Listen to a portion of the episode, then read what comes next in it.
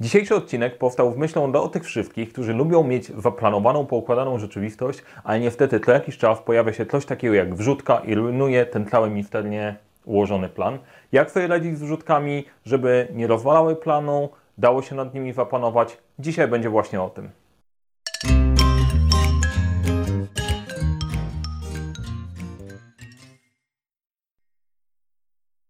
Cześć, nazywam się Mariusz Kapufta. Uczę, jak rozpoczynać i kończyć full projekty w świecie, w którym brakuje czasu, brakuje zasobów, za to nie brakuje problemów. I dzisiejszy problem, którym się zajmiemy, to wrzutki. Świat teoretycznie, świat zarządzania teoretycznie dzieli się na projekty i działania operacyjne. I te są dobrze opisane, mamy na ten temat dużo publikacji, jak się tym zająć, ale od czasu do czasu pojawia się coś takiego jak wrzutka i to w jakiś sposób nie jest nigdzie opisane, a zasługuje zdecydowanie na nowy kierunek studiów. Naprawdę wrzutka, management to jest coś, co robimy na co dzień, musimy się tym zająć i musimy to ogarnąć. Planujesz sobie rzeczywistość, a tu nagle przychodzi coś i wszystko rozwala. To prowadzi że do tego, że wiele osób zastanawia się nad tym, po co w ogóle planować, skoro i tak pojawią się rzeczy, nad którymi nie możemy zapanować. Chcę Ci pokazać dzisiaj, jak w pięciu krokach można sobie w tym poradzić. Jeżeli w ogóle ten temat zarządzania, zarządzania projektami Cię interesuje, to zasubskrybuj ten kanał. Jeżeli film Ci się podoba, daj lajka. E, no to o tym warto pamiętać. Będziemy tworzyć więcej treści. A teraz bierzemy się za pięć kroków, które pomogą Ci poradzić sobie w sytuacji, w której pojawia się wrzutka. Pięć kroków. Co zrobić, jeżeli pojawia się ktoś i nagle wrzuca Ci coś do zrobienia na wczoraj? Ty masz już zaplanowaną swoją pracę. Jak do tego podejść? Przede wszystkim trzeba. Strategia jest następująca. Chcesz, żeby ta wrzutka jak najmniej namieszała w Twoim planie. Najczęściej ta wrzutka wynika z tego, że ktoś nie do końca dopilnował swojej działki i nie zaplanował tego odpowiednio wcześnie, ale jeżeli ktoś jest wystarczająco wysoko E, w hierarchii, albo to jest Twój klient, to nie możesz po prostu wpuścić go na drzewo, musisz znaleźć jakieś rozwiązanie, które jest sensowne. Krok pierwszy. Powiedz, ile kosztuje wrzutka. ok? E, słuchaj, ja mogę to dla Ciebie zrobić, ale nie wyrobię innych rzeczy, te będą się musiały wadziać później. Pokazujesz wpływ. Wrzutki nie są za darmo. Każdy wrzut, każda wrzutka coś kosztuje. Część osób, które są mniej asertywne, biorą te wrzutki na siebie i ten koszt biorą na siebie pracując po godzinach, co w dłuższej perspektywie przekłada się na to, że motywacja spada na dół. To nie jest e, fajne rozwiązanie, więc warto powiedzieć, słuchaj, oczywiście mogę to dla Ciebie zrobić, ale to będzie kosztem czegoś innego. Nawet w rozmowie z klientem można to wykorzystać, bo zaczniesz też uczyć klienta, że nie może wrzucać Ci wszystkiego na ostatnią chwilę, tylko te zamieszania też przekładają się na niego, to, co się dzieje w drugiej stronie. Kolejna rzecz, trzeba zadbać o ludzi i zastanowić się dobrze, jeżeli są pewne konsekwencje tej wrzutki, to jak to wpłynie na ludzi, z którymi pracuję. Jeżeli się okazało, że robimy coś kosztem czegoś innego, warto poinformować ludzi, dla których miałeś dostarczyć pewne rzeczy, które teraz się nie wydarzą, że coś się zmieniło. To spowoduje, że oni będą mogli pracować łatwiej, a co ważne, ty zadbasz o relacje. I nie zadzieje się coś takiego, że wrzutka wrzucona tobie spowoduje popsucie relacji z innymi ludźmi, z którymi się na coś umówiłeś. Kolejny temat to jest spróbuj wynegocjować udział.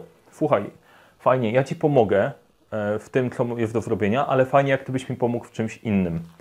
E, część osób mówi, ty, ale to przecież niemożliwe, jak ja to mogę zrobić. Warto spróbować. Przychodzi ktoś do Ciebie z innego działu i mówi: Słuchaj, musisz mi pomóc w sprawach życia i śmierci. Ok, w porządku, ja Ci pomogę w tym, czy możesz mi pomóc z innym tematem. Postaraj się w jakiś sposób albo pokazać, że coś za coś, albo w jakiś sposób e, poprosić o pomoc przy tej wrzutce. Nic nie tracisz. Krok czwarty. Czas. Moje założenie przy podejściu do wrzutek jest takie dobrze i ma jak najmniej wpłynąć na moją rzeczywistość, więc staram się określić jak najmniejszy przedział czasowy, żeby tą wrzutką się zająć, zrealizować temat i wrócić do moich zadań. Możesz też negocjować czas, na kiedy to faktycznie ma być zrobione. Jest taka anegdotka, mniej albo bardziej śmieszna, gdzie przychodzi szef do pracownika e, i mówi: Chcę mieć to na dzisiaj. Pracownik tak pyta z nadzieją w głosie: A czy może być na jutro? W odpowiedzi słyszy: Gdybym chciał, żeby było jutro, to przyszedłbym jutro to niestety pokazuje pewną kulturę i podejście do zarządzania, do delegowania zadań, nie zawsze najlepszą. Czasem tak bywa, ale spróbuj ponegocjować ten termin, być może się uda, że niekoniecznie na dzisiaj, możesz to zrobić jutro do południa, to mniej rozwali Twój kalendarz. I ostatni element to jest kwestia negocjacji zakresu. Jak duża ma być ta, ta rzecz, którą masz się zająć? Czasem oczekiwanie jest, że masz zrobić coś takiego wielkiego. I czasem jak ktoś przychodzi do ciebie, to tobie się wydaje, że to jest strasznie duże. Być może da się wynegocjować, słuchaj, a czy ci wystarczy, że nie będę robił całego raportu od nowa, tylko wyślę ci poprzednią wersję i zmienię w jakiś sposób nagłówki. Ok, w porządku, dla mnie też jest ok. Jeżeli to spełnia podstawowe kryterium jakości, to może być w porządku. To jest fajne, połączone w tym ograniczeniem czasu. Zakładasz, dobra, mam 10 minut na tą wrzutkę, postaram się to ogarnąć szybciej i postaram się zrobić jak najmniejszą część, żeby jak najmniej wpłynęło na rzeczywistość. To jest całość do sprawdzenia. Pięć kroków. Pokazujesz, ile wrzutka kosztuje, dbasz o relacje z ludźmi, na których ta wrzutka może wpłynąć, postarasz się negocjować udział tej strony, która Ci wrzuca coś ekstra do zrobienia, próbujesz negocjować termin i próbujesz negocjować zakres. Spróbuj. Przy niektórych da się zastosować wszystkie te pięć technik, przy niektórych jedną. Z niektórymi nie ma co negocjować, to wtedy koszt bierzesz faktycznie na siebie, ale to już inna sprawa. Sprawdź, to nic nie kosztuje.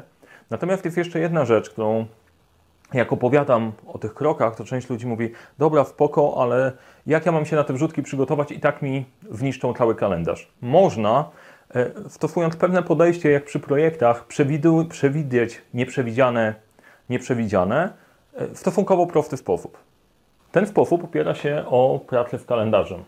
Kalendarz jest taki, wyobraź sobie jako pewien słoik, do którego nie możesz wmieścić więcej niż się da.